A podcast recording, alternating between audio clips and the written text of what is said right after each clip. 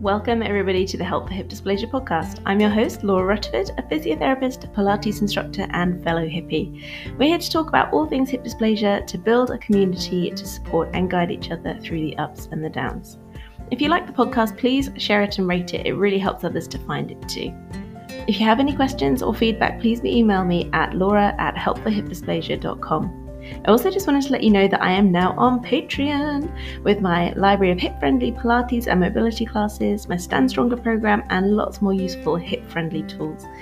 If you want to have a look at this, check this out at patreon.com forward slash help for hip dysplasia, or you can find it in the link in my Instagram bio or on my website.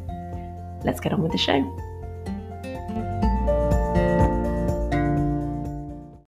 Welcome, everybody, to the Help for Hip Dysplasia podcast. I am so excited to bring you on my guest today, Dr. Timothy Mazzola. Hi, Tim. Hello, how are you? Good, thank you. Is it okay if I call you Tim? Absolutely, that's my preference. So thank you. Lovely. Um, so I want to introduce you to everybody, give you everybody a little bit of a backstory. Um, so uh, Tim is a triple board certified doctor in family medicine, sports medicine, and MSK ultrasound. Um, and I think I've got this right that you practice as a non operative orthopedic and regenerative, regenerative medicine specialist. Um, that your professional passion is to bring restoration, healing, and hope to those looking to return to the life they love and the people they are called to be. I loved this introduction, and it's something that I absolutely stole off your website, which is also wonderful, by the way. We're going to come back to talk about your website and how much information there is on that. Um, but it, I, it just made me really want to ask you a little bit more about where this passion came from. What were your choices to go into non-operative medicine, um, and kind of what brought you to to do the stuff that you do right now? Sure. Yeah, that's a great question. Well, yeah, it's a long journey. It's obviously, um, it goes back to medical school and decisions about what specialization I wanted to go into. And I think because I was always very active and into sports, I was choosing between orthopedic surgery and uh, and family medicine because my other passion is people. I just love people, and um, and so as I went through my journey, I, I saw what happened in the operating room in the orthopedic surgical suites, and and I saw the kind of interactions, and I compared that to the family medicine folks that I worked with, and I just I think I just aligned up personally so much more with the family medicine folks that I just ended up in going in that direction and then was very pleasantly surprised to find out that you could do a sports medicine fellowship out of that specialty. And so once I found that out, then it was really obvious what I was going to be doing. Um, so that took a that took a bit of time. That I think it was I was in the Air Force at the time, the United States Air Force, and I was a family physician for six years with them, but always had a sports medicine practice on the side, even before having done my fellowship. And then uh, was selected through the Air Force for training as a sports medicine specialist. Did that training in 2003 to 2004 here in Denver, Colorado, at the University of Colorado. And then um, was promptly taken back to become the team physician at the United States Air Force Academy, taking care of the athletes there. And I've always worked super closely ever since fellowship with orthopedic surgeons. So now I was kind of uh, on the team with them, if you will, and was, I was usually outnumbered. So at the Air Force Academy, I think there was eight orthopedic surgeons and me taking care of all the student athletes. Um, we did that for a few years, and then eventually I found my way up to Denver, uh, outside of the Air Force, in an orthopedic practice that was mostly it had all the surgical specialties, and I was their first non-surgical uh, orthopedic specialist, if you will, to join their team, and that was because they they found it unique that I did the musculoskeletal ultrasound and there was some early data emerging about you know being able to follow up on rotator cuff repairs and um, maybe treating like plantar fasciitis instead of with surgery um, with platelet-rich plasma. So there was there was some there was some interest in what I had to offer because with the ultrasound we could then be more precise in our diagnostic work, something that maybe MRI couldn't do as well, or X-ray, and um, and then there was also this interventional work with plasma platelet-rich plasma for conditions that the interestingly that the foot and ankle surgeon didn't want to operate on. And so he felt that this was a better choice. So that's that's kind of how it i kind of got pushed into that direction. And then uh, again there was i think there was like eight of surgeons and myself. And um, and so i worked with all the different specialties with the joint replacement uh, surgeons to the sports medicine shoulder and knee to the foot and ankle to the hand to the spine. And um, and so I had a lot of opportunity with the use of musculoskeletal ultrasound to begin to explore all these orthopedic injuries. And then just kind of, I guess it was a, a choosing for me that that I was supposed to be good at that. It was kind of a mm-hmm. gifting, mm-hmm. if you will. And the ultrasound really made a lot of sense. Um, and then I started teaching the ultrasound, and and so that's kind of propelled me into this, you know, from family medicine to sports medicine to the use of ultrasound into the realm of orthopedics. And then there's I I learned that there was this huge gap between didn't matter how good I was with the ultrasound at getting a steroid shot to a location. Steroids were still going to be limited, right? By four to six weeks of pain relief, uh, followed by now what, you know, and then maybe some more physical therapy. And if that didn't work, then still a surgical intervention. Mm-hmm. And so I saw this huge gap between physical therapy and steroid shots and surgery. And so that's where my life now exists, is in that lar- fairly large span of space um, between the two. And I think with regenerative uh, treatments, whatever it is that you might put into that syringe, but if you can accurately find the problem with the ultrasound, and you can look into someone's body and, and see the, the pathology and then get a needle tip right to that area and then put something that could help the body restore its healing capacity and get it going back in that direction um, that's really how i spend my days and it's been nothing short of revolutionary in my career and and uh, life changing for many of, of my clients so even though it still seems like it's somewhat fringy to the medical world in, in my world uh, it's it's just a joy, and it really has it's allowed me to um, impact people's lives in a way that I never could before. Kind of developing all those various skill sets. So I think that's where the passion comes from. Yeah. Is that when you start to see lives change, uh, then it really uh, it stimulates something inside of you to keep going.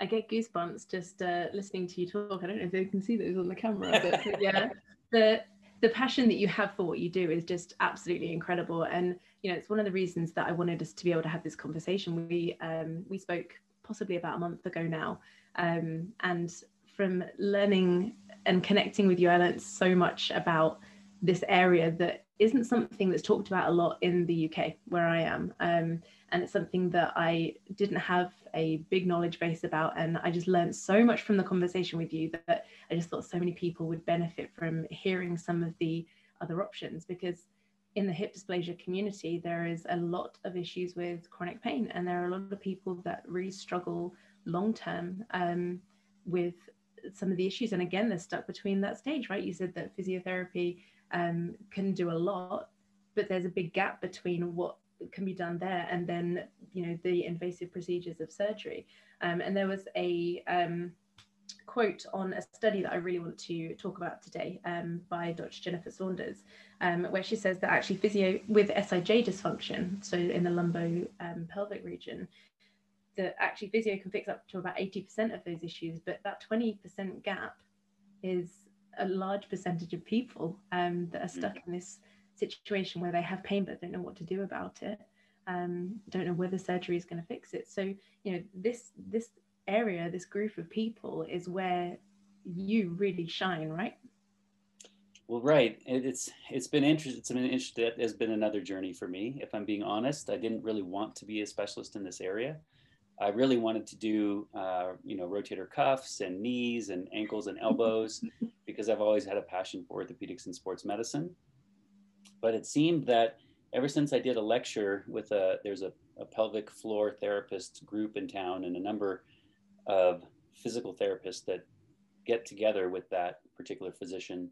Um, and they had me as a, as a guest lecturer, and I gave a talk on the various targets that of the things that I can treat orthopedically that could have benefit for people with lumbopelvic pain, right?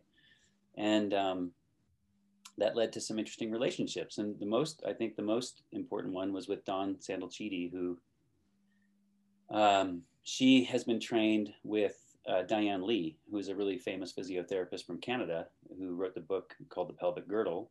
And um, they have a really interesting approach to looking at people from head to toe. And um, and I had been seeing a number of patients with SI problems and with gluteal tendon weakness or gluteal tendon injury, um, hand proximal hamstring problems, hip joint and labral tears, and um, and Dawn who is actually the PT that worked with another person who had on your podcast, Kathleen. um, let's see, Dawn was at that meeting where, where I was giving the lecture, and then she approached me afterwards, and she she said, "Well, in these patients, their femoral head is coming too anterior, and I don't want to get too technical for everyone, but um, why is that?" And so it started me thinking, and then she came up to see me as a patient because she had some of her own issues around that area, and taught me a few examination techniques, and uh, and then I was suddenly able to help people more than I had been able to help them in the past through her um, I guess you would say, teaching and education to help me. So I'm pretty open to, you know, whoever wants to try and help me get better at these things. And I think you're one of those people who not only can help me, but can help many patients. And that's why I'm so honored to be invited to your podcast too, because your website is amazing and all the resources that you have. And it was Kathleen, our shared patient, who um, who directed me to your site because she said, I think her quote was, you know, there's so many patients that you see that could benefit from the video uh, educational pieces about just how to move and how to walk and how to stand, um, even before they get whatever regenerative treatment or surgical treatment that they might need for their lumbopelvic problems. And so, yeah, I mean, it's always been my mindset that it takes a team around a patient. And then if we can be centered on the patient's care, then we can do much better. Um, if we're not just thinking about our own interests as, as providers, but really about the patient's interests. And it, it seems like it should be obvious and and that that should be the usual but for some reason it seems not to be the case always people get kind of siloed in their view of things and there's plenty of p2s who pts that i know of here that feel like they can get it all handled and then there's doctors i know that feel like they can get it all handled and i think if we're being honest we really all need you know one another um, functioning as a team around the patient and even communicating about them um, and making sure that we're all moving forward in the same direction. But yes, the, the SI ligaments and Jenny Saunders um, study has been so helpful um, to me just conceptually and and I think that the anatomy that she looks at is is amazing in her study and they do comparative studies between PRP and Prolo. I'm sure we'll we'll talk about that. Um, but yeah, there is this large population and and although it was never a group of people that I really was seeking to work with, they just kept finding me. And, and then now it, it seems like, I, I, hate to say this, it sounds narcissistic, but I almost feel like I'm chosen to kind of help to move this field forward. And, um, and I, and I feel like this is sort of like a coming out, like I'm okay with that. Brilliant. And I, I love that approach, like the, the team you know, I, I don't know if you call it the same thing over in the States, but in the NHS over here, we just call it the multidisciplinary team. Um, right. And, you know, we, we work with all the various professions in the, in the healthcare bubble and to, to try and work to, to help a patient together. So, you know, we bring everybody from all the different professions together to help work for the patient. Um, and that's that's the approach that I've always wanted to have. And it's yeah, really refreshing to hear that from lots of other people as well. So um, I do want to come back to the study, but before we kind of delve into um, the study, I thought it might be useful for people to hear a little bit about what um, PRP and prolotherapy are. And I know there are other types of treatment that you do as well, um, which we'll possibly come back to if we've got time to fit that in today. But yeah, I just wondered if you could give us just a bit of an overview on those two treatments, um, what they are, and then perhaps we'll have a bit of a chat about the study afterwards. Absolutely. So, uh, prolotherapy and PRP are regenerative injection therapies that are used to help stimulate uh, collagen synthesis in like soft tissue injury is probably the best way to say that. Um, prolotherapy has been used for probably 90 years now it's, it's there's been a number of different versions of it. The most common this in this day is dextrose, which is a sugar uh, that derives from corn. And we usually have a mixture of a bit of saline, salt water, and a little bit of numbing mixed in with that. And then you can either do injections into the soft tissue structures uh, by palpation. There's a lot of courses out there about how to do this by palpation guidance, or you can do ultrasound guidance. And again, the ultrasound I think is really key for accuracy um, but there's some, um, you know, gray-haired prolotherapists out there that do an amazing job without the need for ultrasound. And um, so it's the platelet-rich plasma, or the PRP, is derived from your own blood. So we, we draw the patient's blood, we then spin it in a centrifuge, and we remove those cells that we do not want, particularly um, the red blood cells and the inflammatory white blood cells. but we do keep the ones that we do, which are the platelets themselves and some of the monocytes, which is a type of white blood cell, and some of the lymphocytes, the ones that we do want that help with the healing process. And again, we inject that right into the area of soft tissue injury. The, the goal of, we call it regenerative um, injection therapy or RIT. The goal of the rejection, regenerative injections is to try and stimulate your body's own healing processes to uh, begin to heal an old injury that wouldn't heal on its own with good physical therapy. And so that's as simple as I can say it. The, the, the way in which it works is rather complicated and, and uh, involves growth factor release, stem cell activation, your own stem cells. Actually, uh, they live on your own blood vessels around every organ of your body. And both the platelets and the dextrose have a stimulatory effect, as does the needle itself by causing a little micro injury to um, then stimulate that whole healing response to come online. And the mm-hmm. two main cells that are involved in that are the platelet, which is the cell that causes blood clotting. And then that has a really strong messaging, signaling message to the stem cells to come off of the blood vessel and essentially walk over. There's some videos of this walk over to the site of the wound and wherever the platelets are, and then kind of set up a healing response to lay down new collagen and, uh, and begin the process of soft tissue injury, injury healing. Um, and that really does need to be followed by, in my opinion, uh, very specific and very excellent physical therapy to help to load those structures so that they can begin to take more load and then eventually pain will diminish is the idea. It's the, the goal is to improve function and to diminish pain. Absolutely. So when we when we talked about this before, um, like I said, it was a bit like mind blowing, right? Because I knew there were some some things that that very rarely happened in the UK, but I hadn't realized it was something that was perhaps a little bit more accessible in other areas of the world. So that was really exciting to me to hear that these things were happening a little bit more commonly, like I said, elsewhere. Um, and yeah, just really opened my eyes to want to do a little bit more reading um, into the subject. So there is, and I will mention your website now because actually I did go back to your website to read all the Q and A's, um, and with all of the different treatment um, options that you have, there is a wonderful um, frequently asked questions section for every type of therapy. So if you're interested in this, I'll put the link to um, Tim's website in the bio at the bottom. And if you want to go and take a little look at that, but yeah, there's questions for every type of treatment. And it was really useful for me. And so I hope it will be for anybody else listening as well. But when we were talking about this, we were talking quite specifically about a certain mechanism that you've already briefly mentioned about the, the the pelvic stability, the pelvic position over the femoral head, um, and how some of the treatments that you do, mainly sort of in the um, the sacral ligament area, to help give that little bit more stability. So, would you mind talking a little bit about how that pelvic position over the femoral head can be brought back to those sacral ligaments and the work that you can do specifically with that to help increase that stability?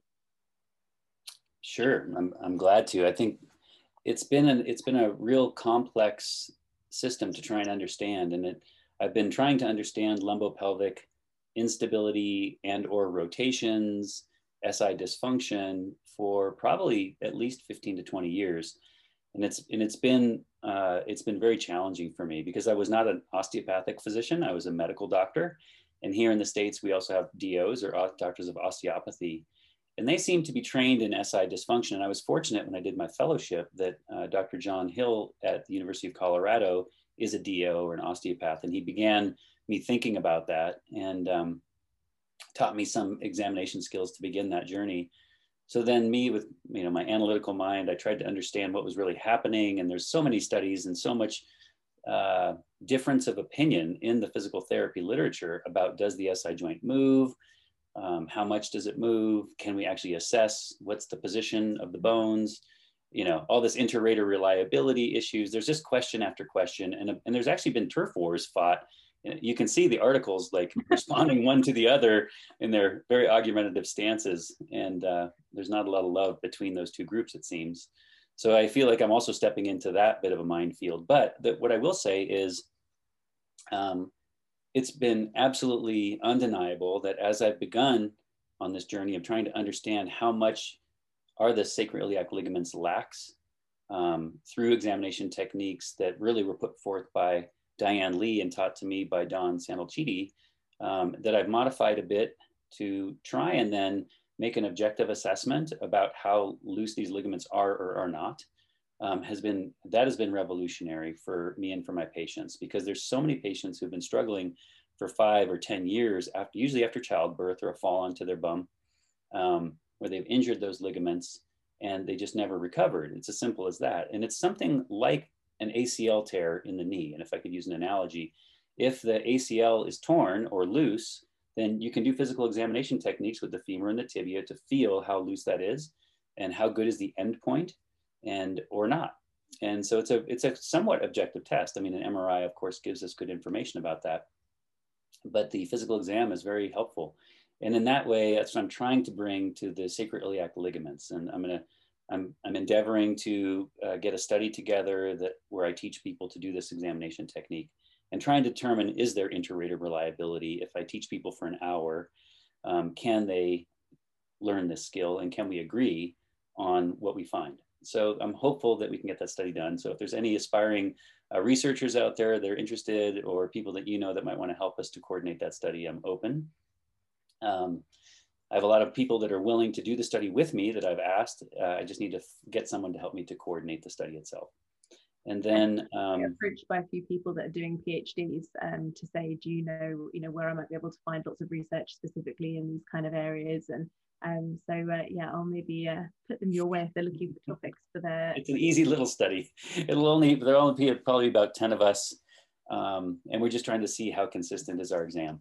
In any case, the the image I think that's most helpful is this one. Is if this is the femoral head, and if this is the acetabulum, can does that show up okay to you? Can you see that? Um, so in general, when we think of the femoral head coming into flexion, right, this is the motion that we think about, and this would be the femoral neck down here. And this would be the acetabular position. And the labrum sits right here on the rim at the end of the bone of the acetabulum. And it provides a bit of a seal to the joint, and then it blends into the capsule, which goes down to the bone here. And, um, and if the femoral head is anterior, right, or if the acetabulum is rotated anteriorly, then you can see there's a mismatch and that labrum just gets beat up, right? So let's say we have an anteriorly rotated ilium, if this is the normal position, and now we're down to here. Every time we come up, that ilium, the uh, excuse me, the femur is bumping into the labrum sooner than it should. So if we can get that back into its normal position, now it looks like that femoral neck can clear underneath it, doesn't it? And likewise, if the femoral head is, is now, if this is normal position, and if it's anterior, then likewise, it's gonna bump into that labrum sooner. So um, the two main structures I think about are when we have that anteriorly rotated ilium are the sacroiliac ligaments, which attach the ilium to the sacrum in the back. And if we can get that pulled back and stay back, then that's going to help that to clear. And the second is for the femoral head, it's coming to anterior. Well, what are the posterior vectors that would pull it posteriorly, right? So we have the posterior aspect of the gluteus medius tendon, we have the glute max, um, we have the short external rotators, uh, as the main ones, and perhaps a bit piriformis because that goes back to the sacrum as well, where it takes its origin. So if we can get those tendons uh, snugged up on the back onto the trochanter, then likely we can get that femoral head to drop back a little bit too. So those are the usual areas that I'm targeting to try and obtain that positional uh, congruity that we want. And I think it's important to state that, in my mind at least, and this is definitely not proven, this is theoretical, but if we're chronically anterior, and this is a very chronic position for people who have chronically injured and lax SI ligaments, um, and we're always banging in, not only does the labrum get degenerative and torn, but the bones are also coming into contact. And we know that bones are osteoconductive and respond to load.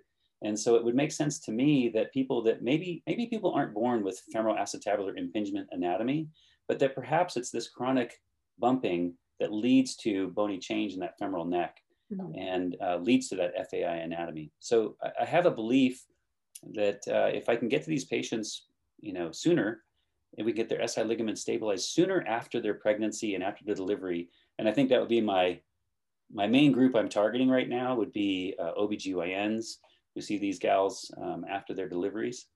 Um, to if if they're hearing about hip pain and chronic low back pain and SI area pain, um, they're trying to get back to running to lose that weight from their pregnancy and they and they're just unable to do so because of these limitations in their hip and low back um, to get to somebody who can assess this sooner. And a, a, good PT should be able to resolve about 80%, according to mm-hmm. um, Jennifer Saunders' literature, but there might be this other 20%.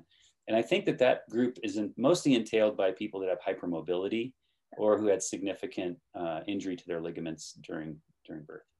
Yeah, and you know we we know that the, a lot of a high percentage of the hip dysplasia community do have an element of hypermobility. There's a high percentage of people that are dysplastic that have Ehlers-Danlos. Um, and the, the thing that really blew my mind from our last conversation was when you were saying after these injections, you know, yes, you have the the healing, the the restoration, and it's going through that healing process, but actually you get a physical shortening of that ligament as it heals. And I was just like mind blown. So what's the what's the amount of shortening potential that you can get to increase that stability with the quality of the healing that mm-hmm. actually can make a, a functional change in how much that acetabulum is going to move over the, the femoral head what a what a great question. Oh my gosh this is exactly what i asked myself. So, so, again this this data isn't published anywhere. This is just experiential. And so it's it's just that. And i think we have to take it as that. Um, I think if you talk to the gals who we've treated and how their lives have changed, I think that would be a lot more interesting of an answer, um, what they would say. But what, what I can tell you is this, is that it looks like if we do a series of prolotherapy injections with the sugar-based solution, maybe three to four of those, um, we can probably get between one half to one millimeter uh, of, of less movement or mm-hmm. snugging up um, and, and snugging down of those ligaments. Um, if we do platelet-rich plasma, we can probably expect to get about a, a, millimeter with one treatment, somewhere around there, one half to one millimeter with one treatment. And that's the difference between those two primarily is that you need about three treatments for every, uh, of prolotherapy for every one platelet-rich plasma treatment on average for these kinds of things. Um, using other, using other um, I guess, tools would be taking somebody's own fat, which has then collagen, which is like a structural scaffold, mm-hmm. um, and it has some stem cells in it, along with many other things. Um, that in, in patients who are particularly lax, so the grading scale that I use when I'm assessing SI ligamentous laxity has to do with millimeters of movement. And, uh, and in Dr. Um, Lee's textbook, she it's her contention that when you get them in the closed packed position, there should be essentially no movement um, between the ilium and the sacrum. That's really not been my experience. I seem to still be able to feel usually about a millimeter of movement in almost everybody. Um, I use a slightly different finger position um, and technique than she does between, I, I feel between the two bones. Um, I think she lines up right on the ligament. Um, so if I get to one to two millimeters of, of movement with a good end feel, and with good recoil is what I call it, like how much elasticity is in the ligament to get it to, to pull back into position. Um, I feel quite good about that. And those almost always, they then will have the stability of the lumbopelvic region and they'll begin to be able to activate their gluteal muscles, which has really been the biggest problem with SI instability is this lack of ability to significantly be able to find the glute med to activate it or initiate uh, it's like a motor control problem, is what it looks like when you're assessing them with physical therapy techniques. Um, and until we get the SI ligament stable, they just never get good initiation and early strength in an abducted position when you isolate the glute med. So um, my goal is if it, if they're at like say three or three or more millimeters of motion with a poor endpoint, something like what an ACL tear might feel like, um, then I, I try and throw more at that early if their goal is to get better sooner. Um, if they're more patient, then we can just kind of take our time and do something less aggressive. But uh, I think that the study by Dr. Saunders suggests that PRP is better at a year out with only one to two treatments than prolotherapy with an average of three to four treatments for SI dysfunction. And I completely concur. And I also have found that the, um, the laxity that I feel seems to improve more greatly with the platelets than with just the sugar. So um, yeah, it about the worst that I've found is maybe five millimeters of motion. It doesn't seem like it, you can get much more than that. Probably four and a half is is, is really bad. Anything over four millimeters is really bad. Um, and anything over two, I consider to be uh, abnormal for sure. Okay. So in that two to four and a half millimeter range, and we try and if we can get it back to two, that's kind of my goal is to get it back to two. Amazing. So if people were to, to come and have um, this kind of treatment done, what's the kind of, you said obviously things need to be quite specific with the physiotherapy afterwards, you know, re- relearning and really getting control of positions, movements, activating certain particular muscles. What's the kind of time frame um, that you look at? Because I get this question a lot, you know, if I do this, how long will it take to get to be able to do this or to do that? What are the kind of time frames for the patient experience? So in order to potentially feel some change in their pain or their function or their quality of life? Yeah, so timelines are slow. Many of these individuals have had these problems for five to 10 years. Yeah. And so the longer the duration, the slower the, the progress in general, and the, and the greater the severity, the slower.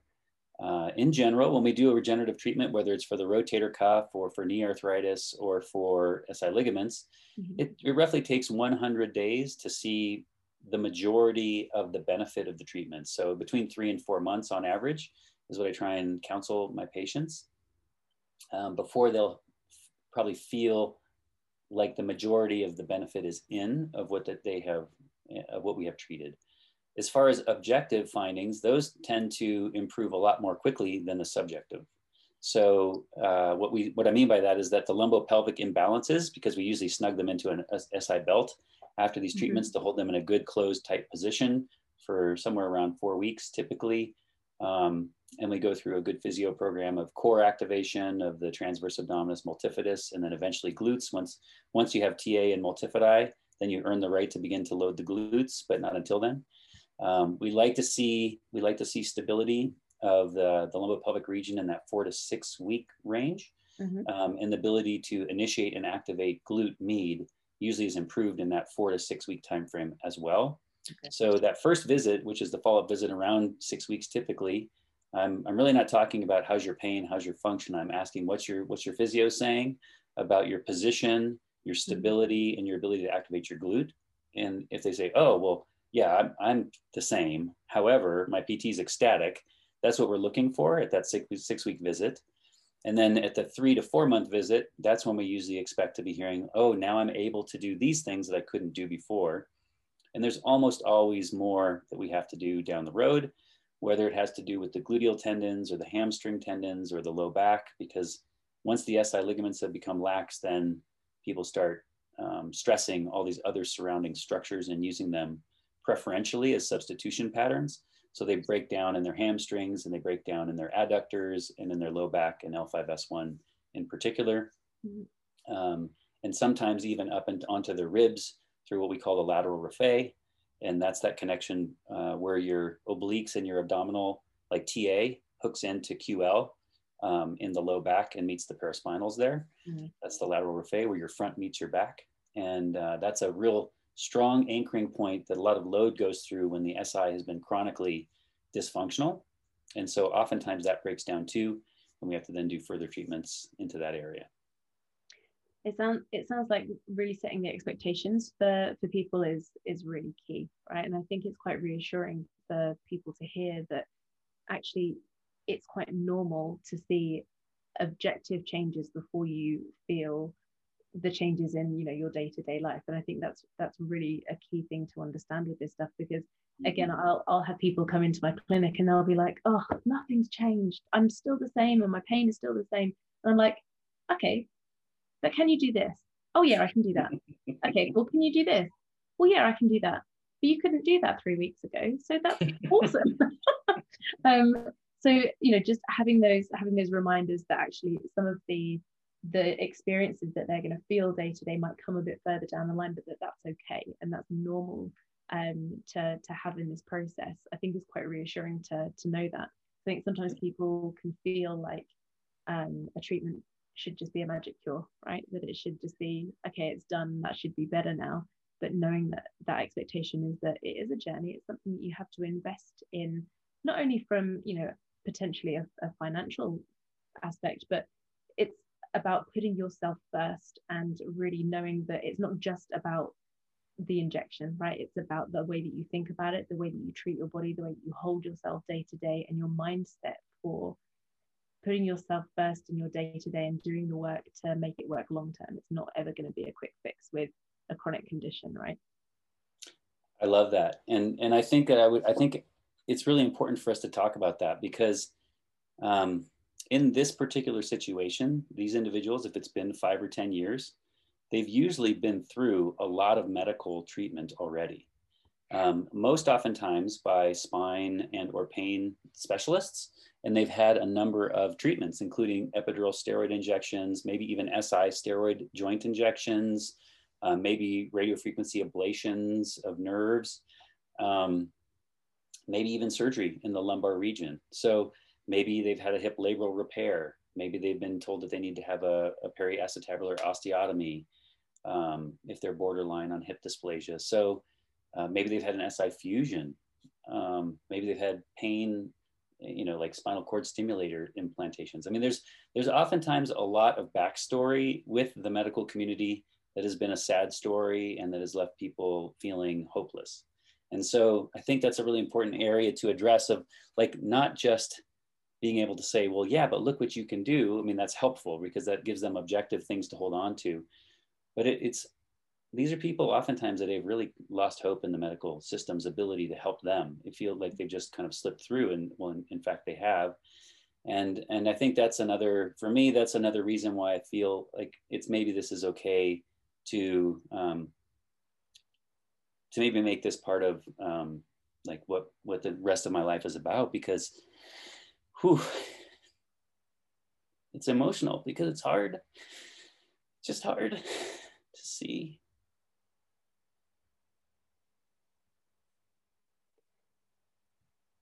it really really shows how passionate you are about your patients and the care that you have and i think it's it's so important for people to know that there are practitioners out there that really do care about mm-hmm. patients um, and one of the you know one of the things that i wanted to really prioritize in my career and it sounds like you really have this this approach too is that you want to work as a more perhaps a private practitioner because it means that you have the time to dedicate to your patients as an individual to really get to know them as a person and really make your approaches personalized to to treat them as a whole. It's not just about their condition their injury that area of their body. It's about them as a as a whole and right. and it really it really shows that you you care tremendously about your patients and the work that you do and I want to just thank you on behalf of the entire hip dysplasia community um, for, for being passionate about this and the research mm-hmm. that you're doing and the work that you're doing to try and develop these processes to help that group of people that are are really struggling. It must be really, really challenging to see people that are that are struggling so much. Mm-hmm. Yeah, it really it really has been like it's been surprising, really, uh, how how I think it I think it comes down to that this is just a very complex problem. If I'm being honest, I think SI dysfunction and SI instability is just not something that was ever really um, much approached by the people that trained me. And and um, and like I mentioned it earlier, I mean, there's there's just been a lot of debate about it, mm-hmm. and it feels like you're entering a battlefield.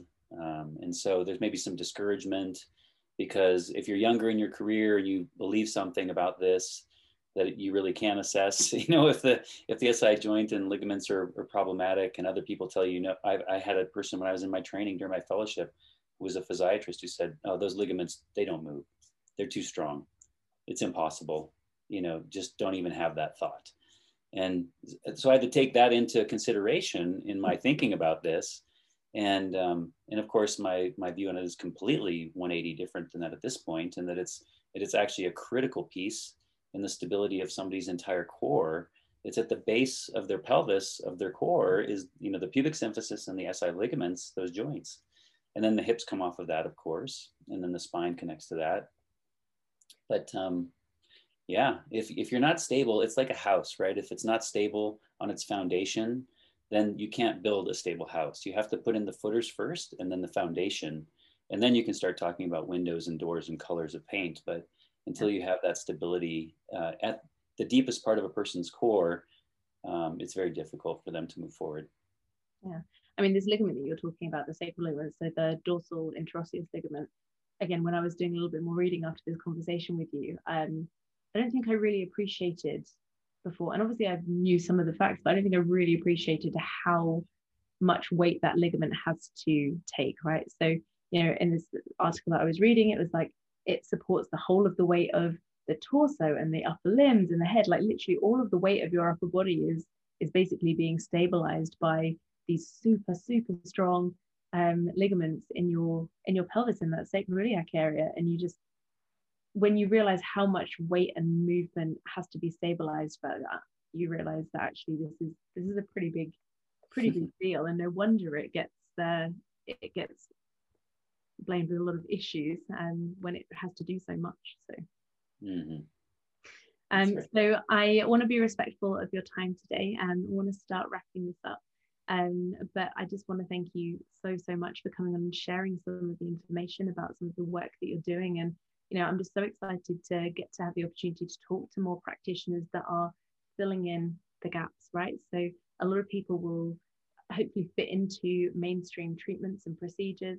For those people that don't, you know, you're the you're the people that are fighting for the people that aren't fitting into mainstream treatments. So yeah, I just want to thank you so much for your time and for the work that you do. Um, and I hope people have found this conversation really interesting and know that there are potentially a few other options out there. So I would absolutely love to keep in touch um, and hear a little bit more about the um, testing that you're doing um, and the inter-rater reliability that you're going for. So um, yeah, I would love to keep in touch if that would be okay. Yeah, absolutely. Well, thank you so much for the opportunity today to um, to share some time with you. Yeah, it's always a joy to be with you as well, Laura. And uh, and thank you for all the work that you put in. It really is amazing. Talk you talk about resources on a website, and I feel like um, that's the time that you put into yours uh, far surpasses what I put into mine. And and I look forward to getting my patients that are in these situations to be able to hopefully you know j- sign up for the the, the small amount of cost compared to the rest of you know going to the actual physio. Um, and i really appreciate you putting that out there. Um, and i look forward to the opportunity to continue to continue this conversation as well. So thank you. You're welcome. Thank you. Alrighty